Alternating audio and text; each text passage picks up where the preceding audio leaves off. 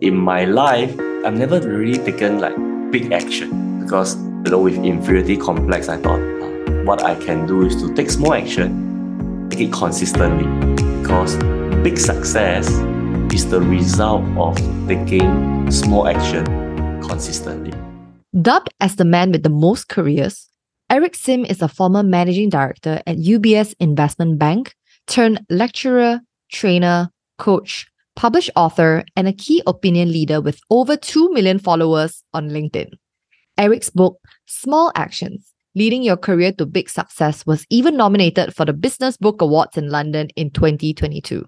But how did a young boy from a low income household who failed English at school and who grew up thinking he'll take over his father's prawn noodle store achieve all of these successes? Well, spoiler alert, it's all in the small actions that Eric took. Stay tuned to hear about how Eric navigated the twists and turns in his career, created a diverse portfolio career, and unleashed the power of small actions to achieve big successes. Enjoy! Hi, this is Janice. And I'm Sarah N. And we're your hosts for Explore This, a podcast for the modern day working professional. Each week, we explore actionable insights on how you can thrive personally and professionally. Hi, Eric. I first came across your work back in March 2022 from a LinkedIn learning session. And I recalled feeling super impressed and reached out to you immediately via LinkedIn DMs after the session. And I'm so glad we've got to make this conversation happen today. Welcome to the Explore This podcast, Eric. Thanks for having me. It's been uh, two years since we first connected. Yeah. Yes, two years in the making, right? So, to start off, Eric, you have had an incredibly successful banking career, and you are now a lecturer, trainer, coach, published author, and a key opinion leader with over 2 million followers on LinkedIn. So, the question I have for you is Eric, why do you have so many different careers? When I was young, I suffered from inferiority complex. So in order to overcome that inferiority complex, I feel like I need to to keep learning. And the best way to learn is to do somebody's uh, job. In fact, I was thinking if is it possible to live somebody else's life? You know, sometimes you watch movie, somebody is uh, gone into another person's body and start living that person's life. I always wanted to do that. But that since that is not possible, I think the next best way is to really do different jobs. Like just up from just now what you described. On top of that, I have also done a bartending job when I was a student. And now I'm also a gardener you spoke about the fact that you were a bartender before, and that, you know, wasn't something that we mentioned in, in that list. So I'm a bit intrigued about that. Can you tell us a bit more about that chapter of your life and what it is that you learned and took away from that bartending stint that you had? It was the third year of university. I was doing my engineering degree, and my father stopped selling prawn noodle. So I don't need to help him during school holiday. And so then I said, okay, what can I do? Since I was helping him, in the prawn noodle store, I know maybe I can look for a job in uh. So I say, okay, why not try a bartending job? I applied, I got in, and now suddenly I'm working in the night until 3, 4 a.m. I've never done this before. And I also don't really know how to make drinks. I know what the drinks are, so I memorized the recipe. Come Monday, it was okay. I can handle the crowd. Tuesday, not too bad. Wednesday is ladies' night in Singapore. I don't know about Malaysia. You have ladies' night. We do. And was super crowded. I just couldn't handle it. I was in the island bar. That means the bar is in the middle, and the, the customers coming uh, all around and pushing this drinks coupon into my face, ordering all sorts of drinks, grasshopper, rainbow. Rainbow is very difficult to make. Uh, it's seven layers of alcohol. Then if it's beer, I need to ask what beer it is and I couldn't cope. And then so the band started playing. The crowd went to listen to the band and feeling disappointed. So I then wanted to uh, make it faster. So I memorized the recipe. Come Thursday, it, it didn't get better. It was worse. Friday, the crowd is like four four layers of people in front of me, and I suddenly freeze. And I asked the crowd, "I'm going to make bourbon coke now. Who wants bourbon coke?" Half the people change their order to bourbon coke, including the person ordering rainbow, the person ordering grasshopper. So then I standardize the order and I can uh, make the drink faster. The manager is happy because I make more sales. Customer is happy because they get their drinks faster. I'm happy because I finally find that I'm I can do my job without experience. And that was the story I told the hiring manager at DBS Bank. And she gave me a job, and that's how I started my banking career. Well, Eric, that certainly was evident of your ability to not only think on your feet, but be creative around how you can respond to the needs and the wants of a very thirsty Wednesday crowd. Yeah. all these holiday jobs, all this side hustle, you think that is very minor, but number one, uh, test you. Number two, show what kind of person you are. So the, the lesson that I learned is sometimes customer do not know what they want. And you don't always have to give customer what they ask for. As long as you can still make them happy in a different way. Yes. Well, you speak very openly, Eric, about your very humble beginnings and how mm. you grew up in a low income family as the son of a prawn noodle shop owner. What was it like when you were growing up, and in what ways did your childhood shape you to become the person that you are today? So I was helping my father who sold prawn noodle for 30 years. I helped him uh, for 10 years, starting from primary school to university second year. I was uh, washing bowls, cooking, slicing prawns, slicing chili. And I was a skinny boy, seriously underweight. When I was like 15, 16, I still looked like 12 years old. So my father always wanted to make me more man, you know, like a grown up uh, teenager, not, not like a little kid. So he would offer me uh, beer.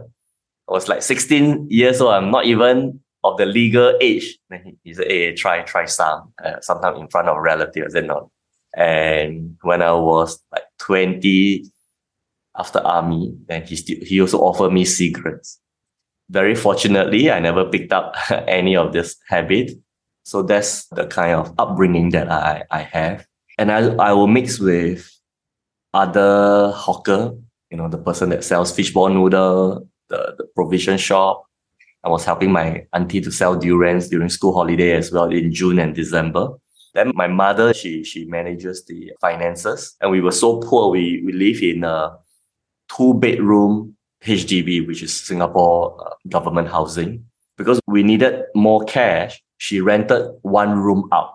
We already have five people in my family, two younger sister and both my parents, right, and me you know, we only got two bedroom and then she still rented one one room out. She rented to a female singer in in her like late twenties, thirties, very beautiful lady. And I was a teenager.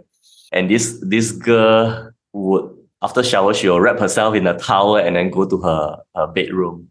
Then after she left us, after stay, after staying with us for about eight to ten years, so I asked my mother, "Hey, this auntie, she's a singer, but I never hear her practice or rehearse her, her songs.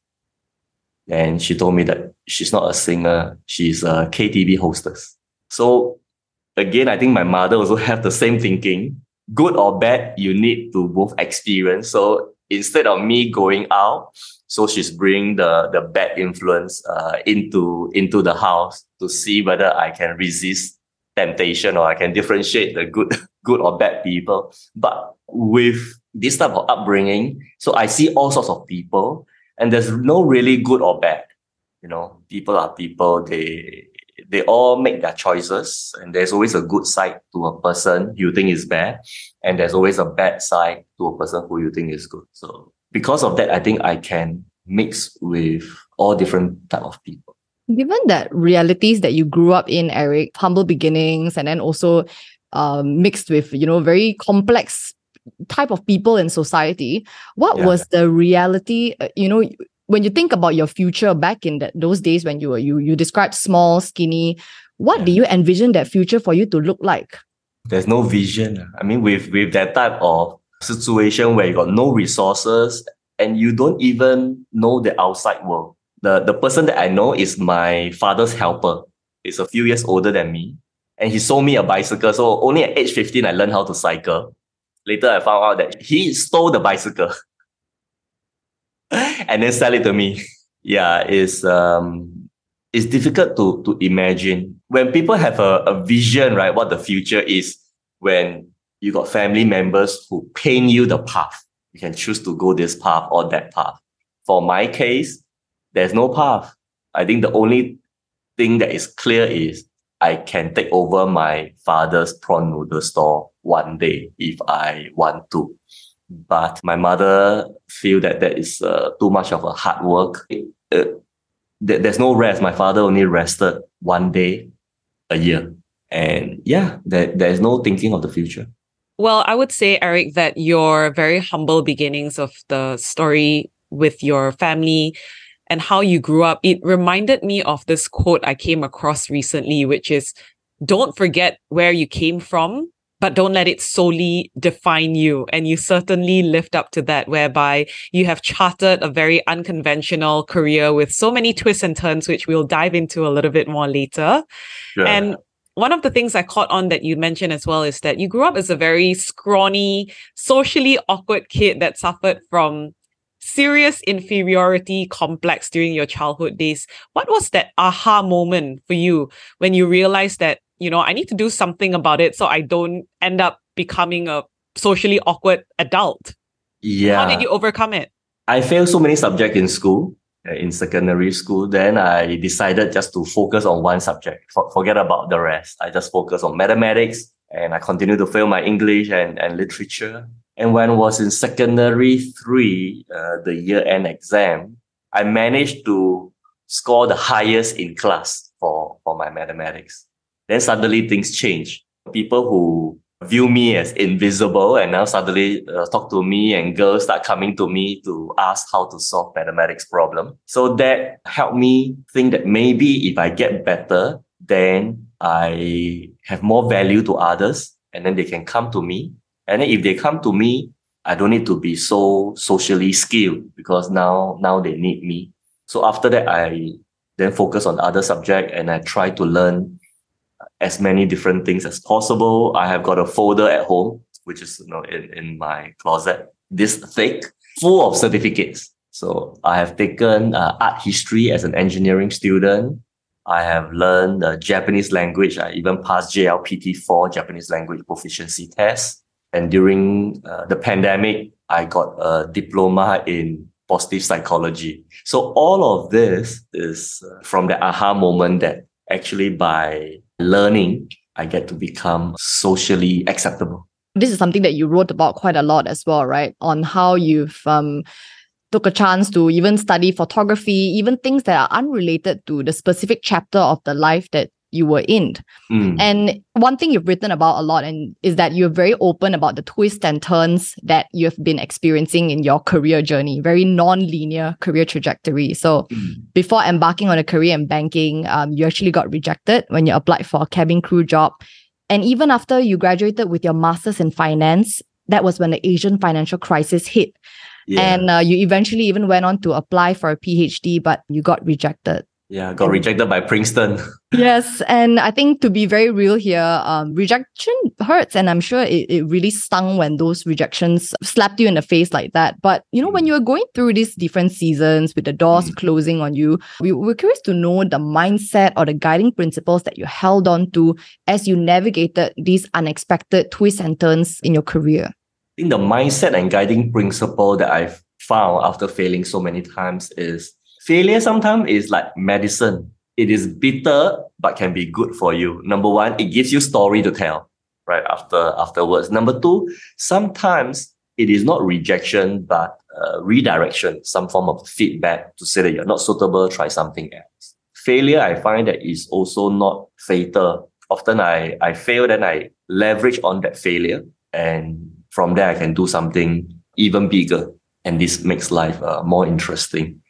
Number three is try to be adaptable. You know, I'm a gardener, so I study plants and I realize plants are very adaptable and they can even grow from a cracks on the road. Sometimes you have seen some plants growing from there. Nobody taking care of it, but it, it can it can survive. So I try to be ad- adaptable. It means when I fail, one thing is um, I I'm not fixated. I will go around it. I change my plan. That's how I survive. You know, that's the mindset and the guiding principle that I have. And also, because I fail so many times, I get used to not succeeding. So whenever I try new things, I'm mentally prepared that I will fail. But after failing, usually I allow myself one to two days to get disappointed. But uh, after that, then, you know, I, I'll sit down and say, okay, what can I do next? For example, just now I mentioned uh, about the Asian financial crisis. I couldn't find a, front office job uh, later on. So I changed to a, a risk management job, a middle office job. I said, now instead of finding my ideal job, let me find a good boss. Then I found a really good boss uh, in Standard Chartered Bank. His name is uh, Prasanna Thombre, and he really uh, helped me build my confidence. And I think from there, I was able to uh, develop a more international career because he started sending me to London and Hong Kong. I think it's great on how you've reframed failure to be redirection rather than, you know, the dead end or, or rather the end. But diving deeper into that, what would you say would be the biggest or the most defining failure that you've been through? And what were some of the lessons that you took away from that particular failure? Too many, but I'll just mention a, a bit more or more recent one. 2017, so I left banking. I left UBS. So I thought, okay, let me set up a training company for Institute of Life. I said, okay, let me set a, a simple target.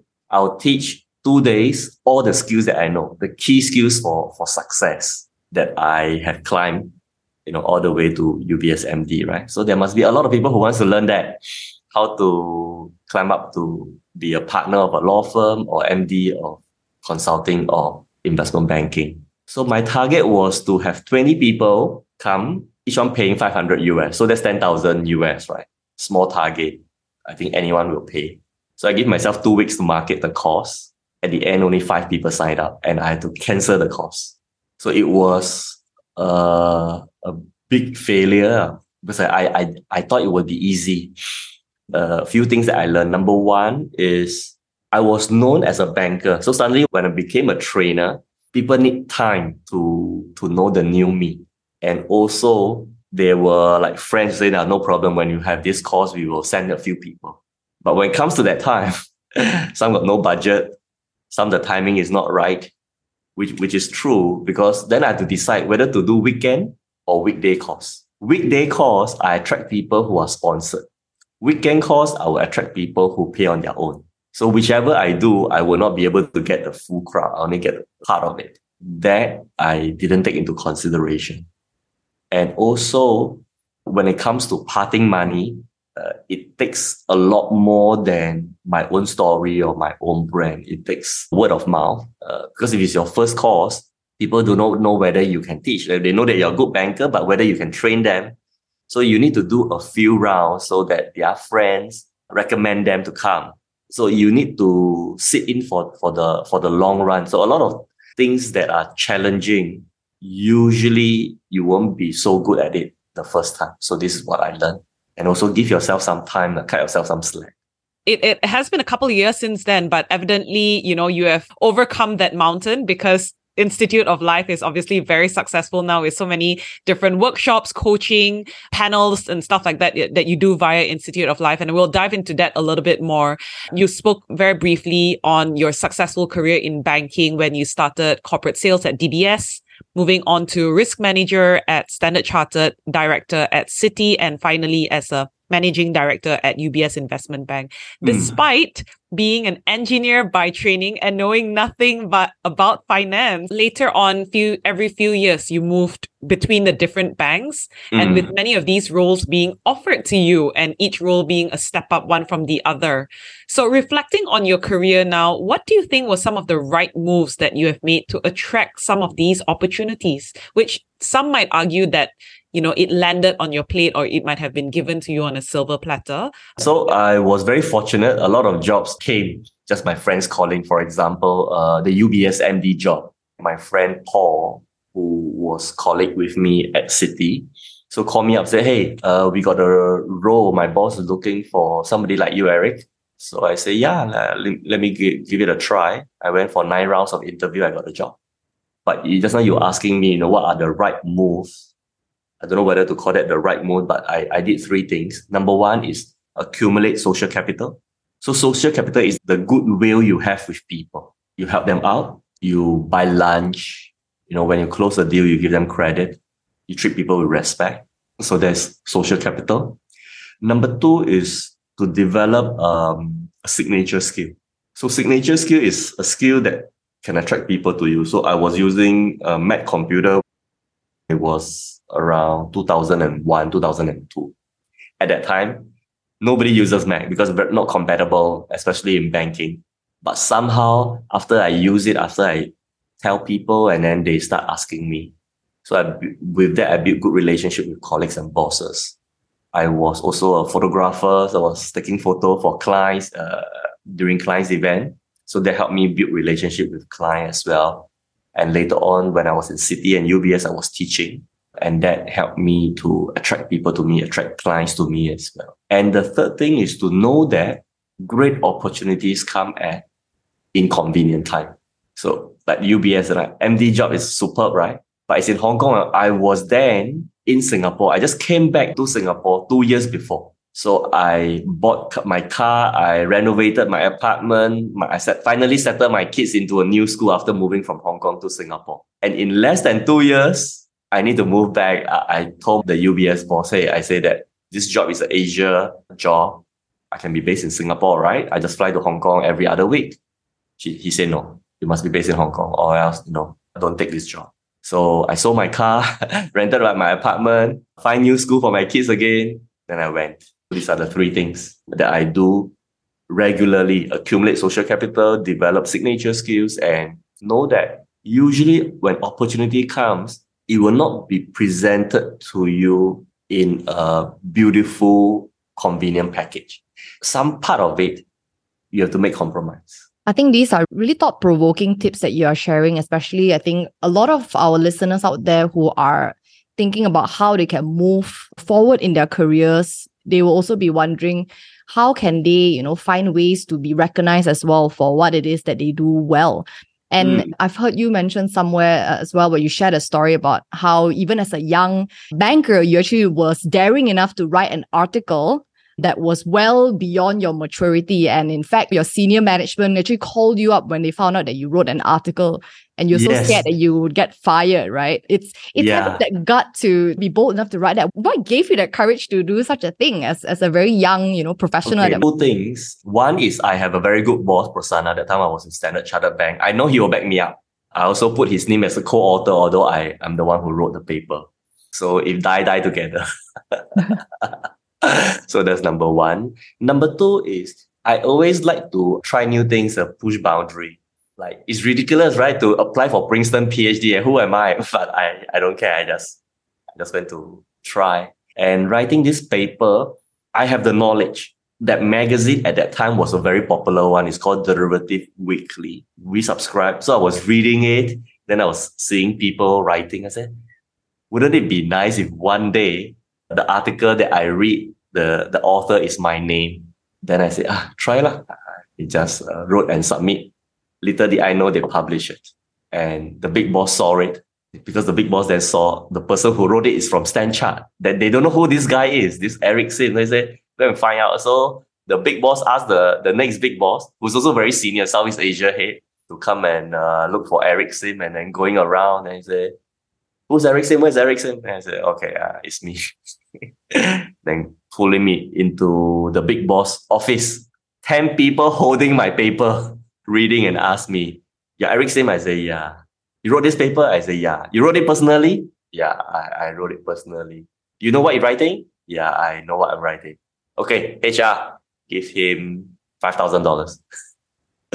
so they give me, yeah, $5,000 as, as an award. Yeah, to to take the initiative. I was thinking I'm going to get fired because I didn't tell anybody. I didn't tell anybody that I'm going to publish an article. And normally, you need to inform public communication, right? Uh, I suppose with high risk comes high rewards, and you were someone who at the time thought, you know what, I'm gonna take a leap of faith and and just do it and hope for the best. And in this case, I think it was great that your senior management were, were truly supportive, and the fact that you had a great boss who would back you up that as well as something that I think contributed to the recipe of your success. But even though you had, you know, all these bold moves, some might be surprised to find out that even up to your early 30s during your banking days, you have talked mm. about how you still suffered from stage fright. Mm. But yeah. Mm, you, um, you had stage fright. Yeah, that's that might be surprising to some, but you could still deliver training sessions at your bank and even go on to deliver a few TEDx talks. So how did this huge leap happen from stage fright and nervousness to then TEDx speaker? Yeah, it took me 20 years. wow, tell us more. so um, I tend to take small action. I'm not a very courageous person. And in banking, I attend a lot of big conferences, big events uh, at hotel ballrooms. So when the conference is ending, when the last speaker spoke and people are just getting out of the conference room or the, or the big ballroom, I will walk to the stage, pretending to look for the clicker for the last speaker. But actually, what I'm doing is I'm trying to visualize if I'm the speaker and below is this huge audience, how it, it would feel. And then also, how, how is it like standing on stage? Because there's a lot of bright lights shining into your eyes. So I do that maybe five to six times. So I got a bit better. I can speak to a small crowd. I can teach in the university, like 20, 30 students. Then came an invitation to do a TEDx talk. Then I was very hesitant. I said, TEDx talk, 400 people, three, four cameras looking at you. So I don't think I can do that. Then the organizer said that the fact that we invited you, Eric, to do this TEDx talk, it means you have a story to tell. Just tell your story. So that gave me the confidence. So I went on to tell my story. So I titled my TEDx talk called 10 Years of Selling Noodles. Really uh, what I learned at the noodle store and the skills that are applicable in, in investment banking. So it worked. Uh, the audience liked it. And later on, I realized is not your public speaking skills. It is whether you have a story that is worth sharing. That's the most important. In fact, Eric, as you speak about this, it just reminds me about all the different um, LinkedIn articles that we've read that you've published as well as in your books, right? That has made up the 66 bite-sized stories that was eventually published into your book, which we'll get into later. Yeah. But on that note of the TEDx talk where you spoke about the lessons learned from selling noodles, you know, yeah that was in fact the starting point of your journey building your portfolio career. And in fact, a portfolio career is something that we've also spoken about on our podcast mm-hmm. on episode 27 mm-hmm. with another guest. Her name was April Renee on the title A Flux Mindset and Why You Should Build a Career Portfolio. And this is mm-hmm. something that very much resonated with us when we read about how you elaborated more about the different varied skills that you have accumulated over time, which played a critical role in in developing your career to where it is today. And for yourself, you built skills that have um, started your journey from finance, banking, academia, training, speaking. I'm sure the bits and bobs on bartending, as well as gardening has helped accumulate and shaped you to where you are today as well. So if we were to ask you, Eric, what are mm. some strategies that individuals, early mid-career young professionals like Janice and myself can explore to help us with developing such a successful career portfolio? What would be your word of advice for us? Number one is to incorporate your interest into your day job. Because a lot of people they either do not know what what's their interest or the kind of side hustle that they can do, or they don't have ways to develop those uh, interests. So I would say test it out on your colleagues. For example, if you like to sing, then you know if there's a talent show, sing during the talent show. If you want to be a trainer, train uh, internally first. If you're a sports person, right? Organize a 3K run for your colleagues and then see, see whether you can get things uh, going. So that's one. Number two is try to do it for free for a while to access if there is a demand for your service. If it's free and nobody demands it, and it means maybe it's not going to be a good side hustle or, or career. That after you find that there is demand, try to make your first dollar before you quit your job. Because when you give it to people for free or, or you even charge few dollars is huge difference because when it's free, many people want, right? When they need to pay, then they will start thinking. So if you are charging even a token sum and people want it still, they it means you, you have something going. And um, hopefully you develop your portfolio career or second career, which has no conflict with your day job. That means you can do it openly. You don't need to hide it from your boss. Then you have chance to develop over a period of time and it can eventually become one of the career in your portfolio. We spoke about your portfolio careers and you've given us some really tangible tools on how people can go on to explore developing their own portfolio career. Mm. But I think a crucial question that we'd love to hear you answer is kind of the why behind it. For example, uh, someone in a career in banking, mm. um, very happy to just go on their day to day job, moving upwards in life uh, and mm. in their jobs. What is the case for them to think about potentially exploring developing this portfolio career?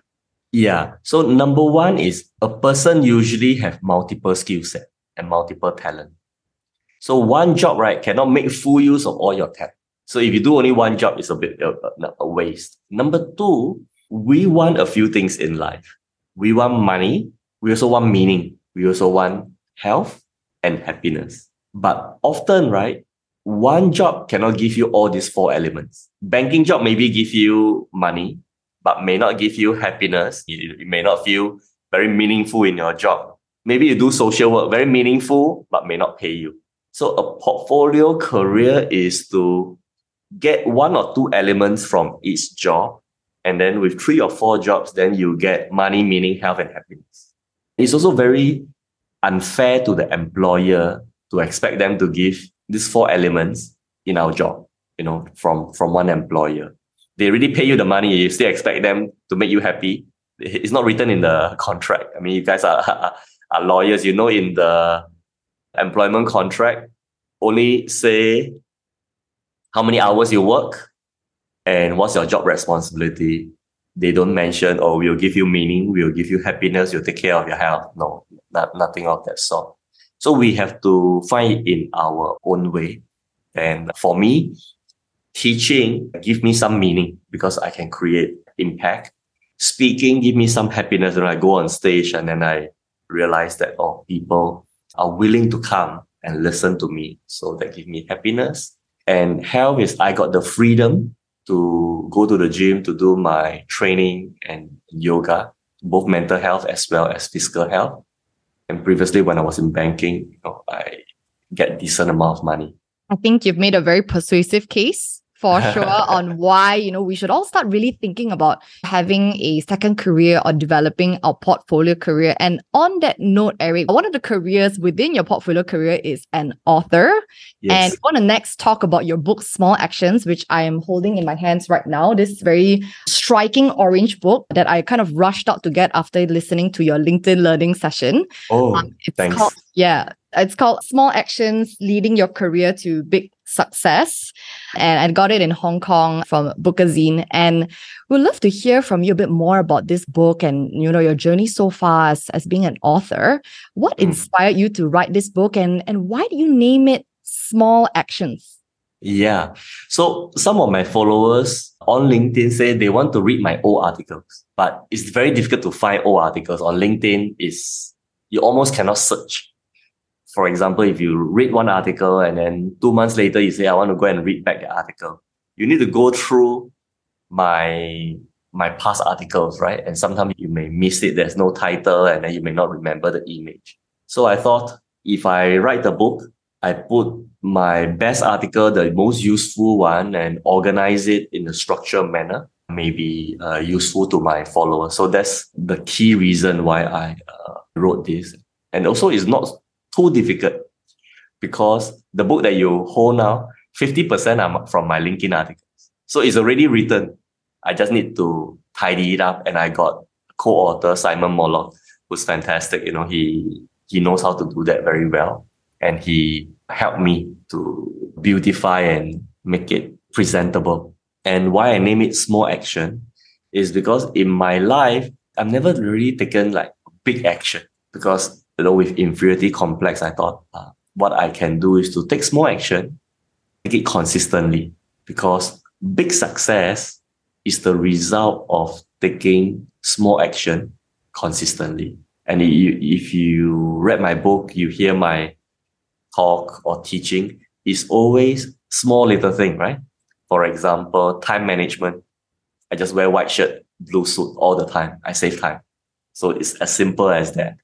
I want to overcome stage fright. I just go on the stage, just keep standing on the stage to overcome stage fright. And to write a book, I read one LinkedIn article each week. Over one year, I would have 52 articles. I just need to write another 10 to 15 more. I got a book of 66 chapters.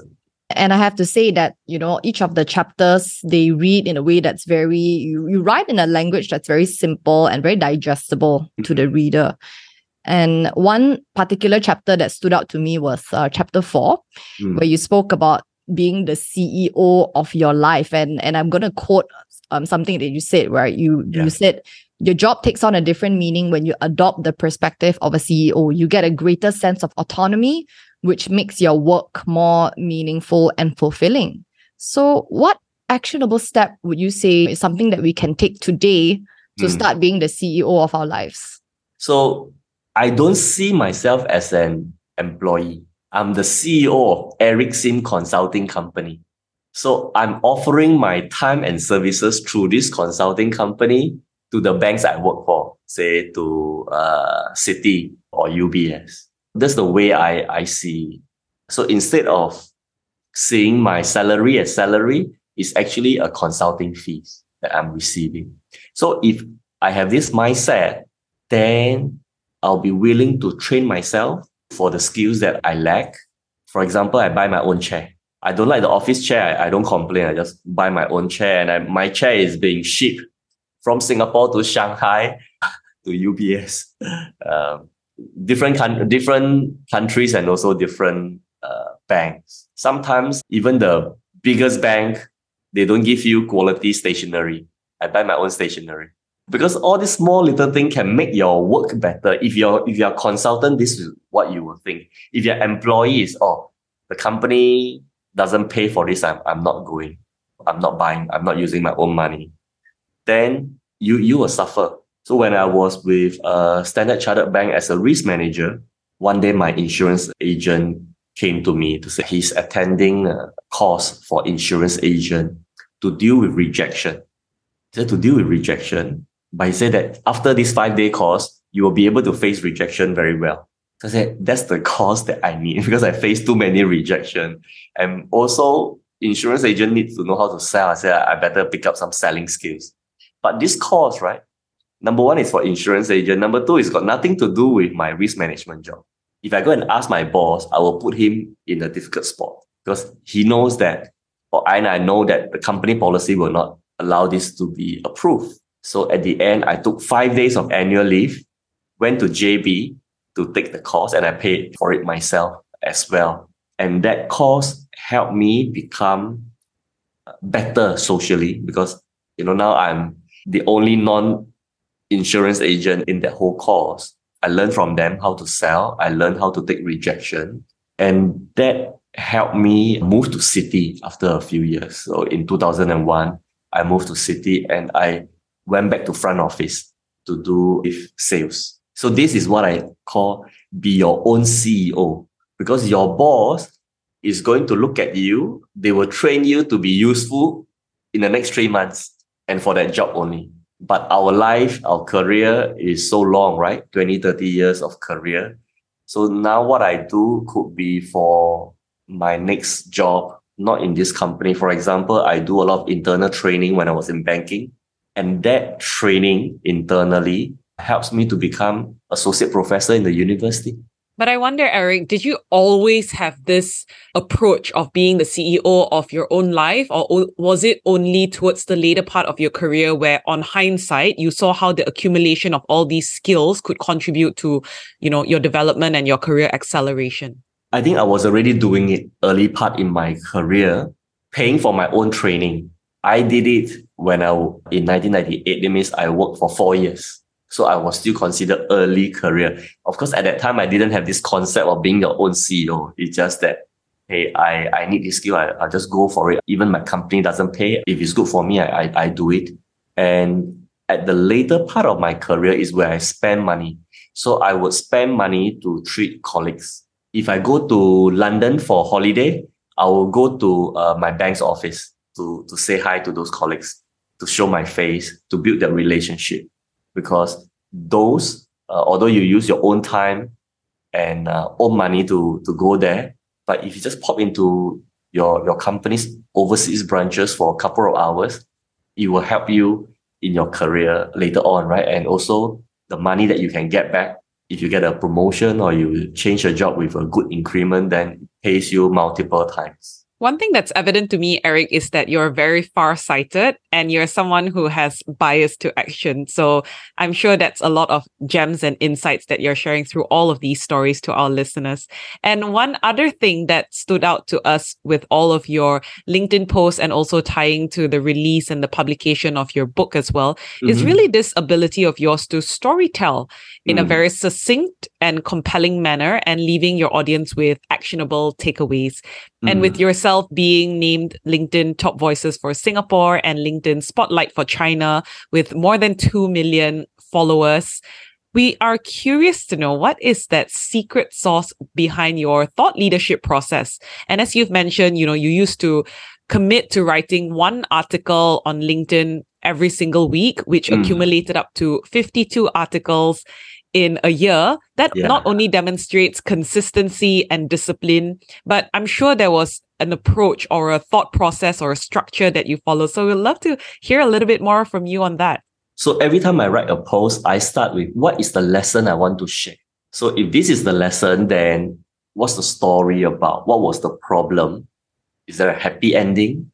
Then I went on to tell the story because I'm not very good in English. So I try to use pictures and pictures give details. Say, for example, I met a hawker in Maxwell Market in Singapore. It's a, a hawker center. He was eating his own chicken rice. You know, a hawker eating his own chicken rice for lunch, a full meal. So I went to ask him, how often do you eat your own food? He said once a week. I say, why eat so often? Because you just need to taste the food. One mouthful, you know. He said that he's now not working for himself, he's working for somebody else. He has his own store for 30 years. He closed down his store last year and now he works for a franchise store and he has to change his recipe, change his style of cooking to make sure it's consistent with the boss standard. And he's eating once a week to, to ensure that quality control. So I thought, wow, this is quite professional. Number one is to tell me this and then to to try to cook a different way, right, is to admit that the last 30 years you've been cooking it wrongly. That's why you failed. That's why you have to close down the store. Now you have to change. But he he wasn't bitter, right? To to work for somebody else. He still tried to eat and make sure he followed the new boss recipe. So I I wrote that and then I say that he's professional. Plus there's a picture uh, of his chicken rice uh, store with the chicken hanging and then me so the picture will tell the story rather than a selfie of myself. That can attract people, but it doesn't give the reader the, the, the details. So my starting point is always how can the reader have the full picture through my words, through the picture, and always, right, have a lesson that they can take away. And this lesson, I will not tell them exactly I leave them to, to reflect. So I give them a framework to think. I give them a clue. And because a lot of my listeners, they are very smart people. They are also experienced people.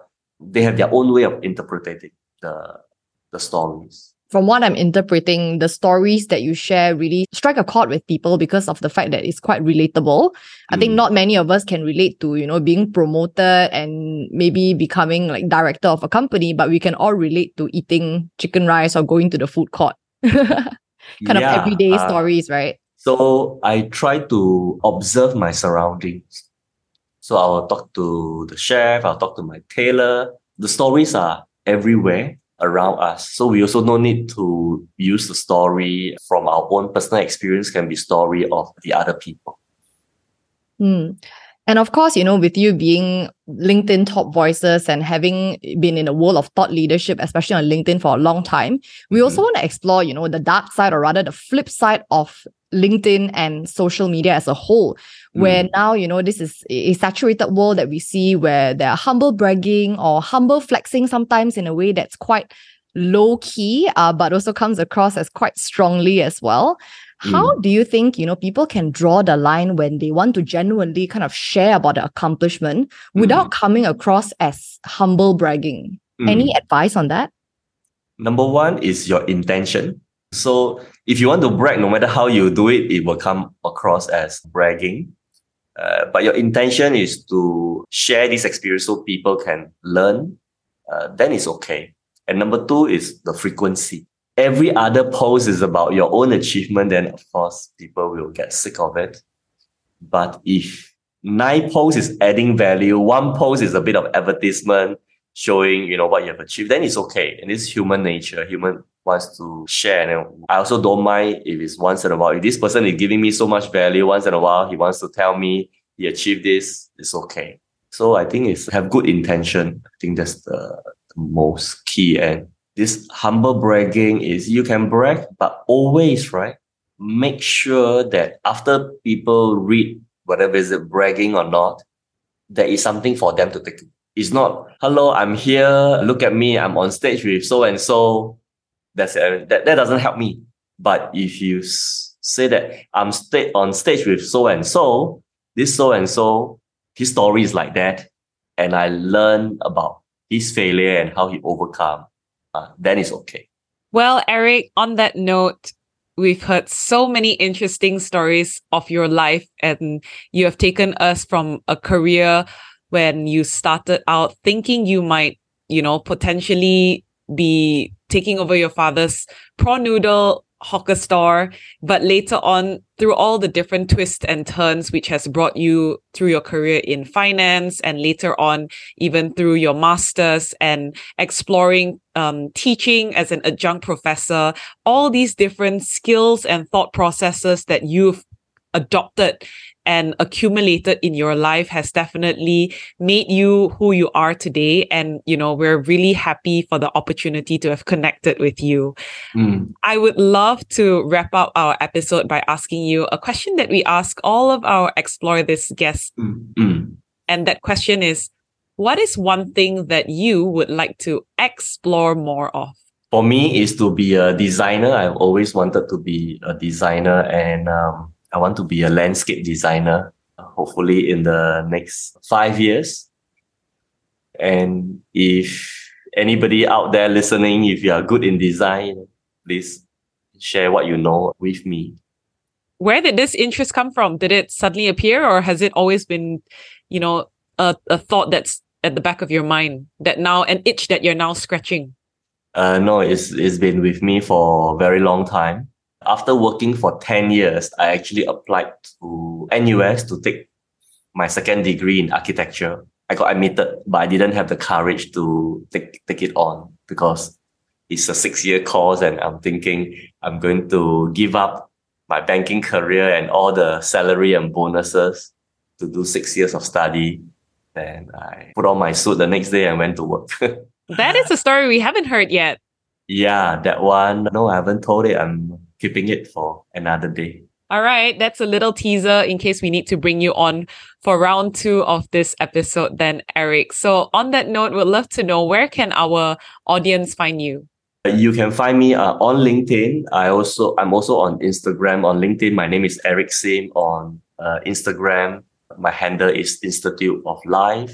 And if you want to engage with me after listening to this podcast, you can share three key takeaways from this podcast. You can tag me if your post is interesting. If you're adding values to, to readers, then I'll engage with your post and hopefully some of my followers will see your post and I hope that they can follow you. And to, to conclude, I like to give um, a bit of uh, tips is to start small, start now, stay curious. Wonderful words to end this episode, and we will leave our audience with those three gems that you've shared. Thank you so much, Eric, for your time speaking to us on the Explore This podcast this evening. Thank you, Sarah, and thank you, Janice. If you stuck around to the end of this episode, we want to say thank you for exploring with us. And if you don't already, please follow us on Spotify, subscribe on Apple Podcast, leave us a rating and review, and most importantly, share this episode with your friends. We'd love to hear from you. So you can also connect with us on Instagram using the Instagram handle Explore This Podcast. A C T S P L O R E This Podcast. New episodes for Explore This drops every alternate Mondays at 8 p.m. See you then.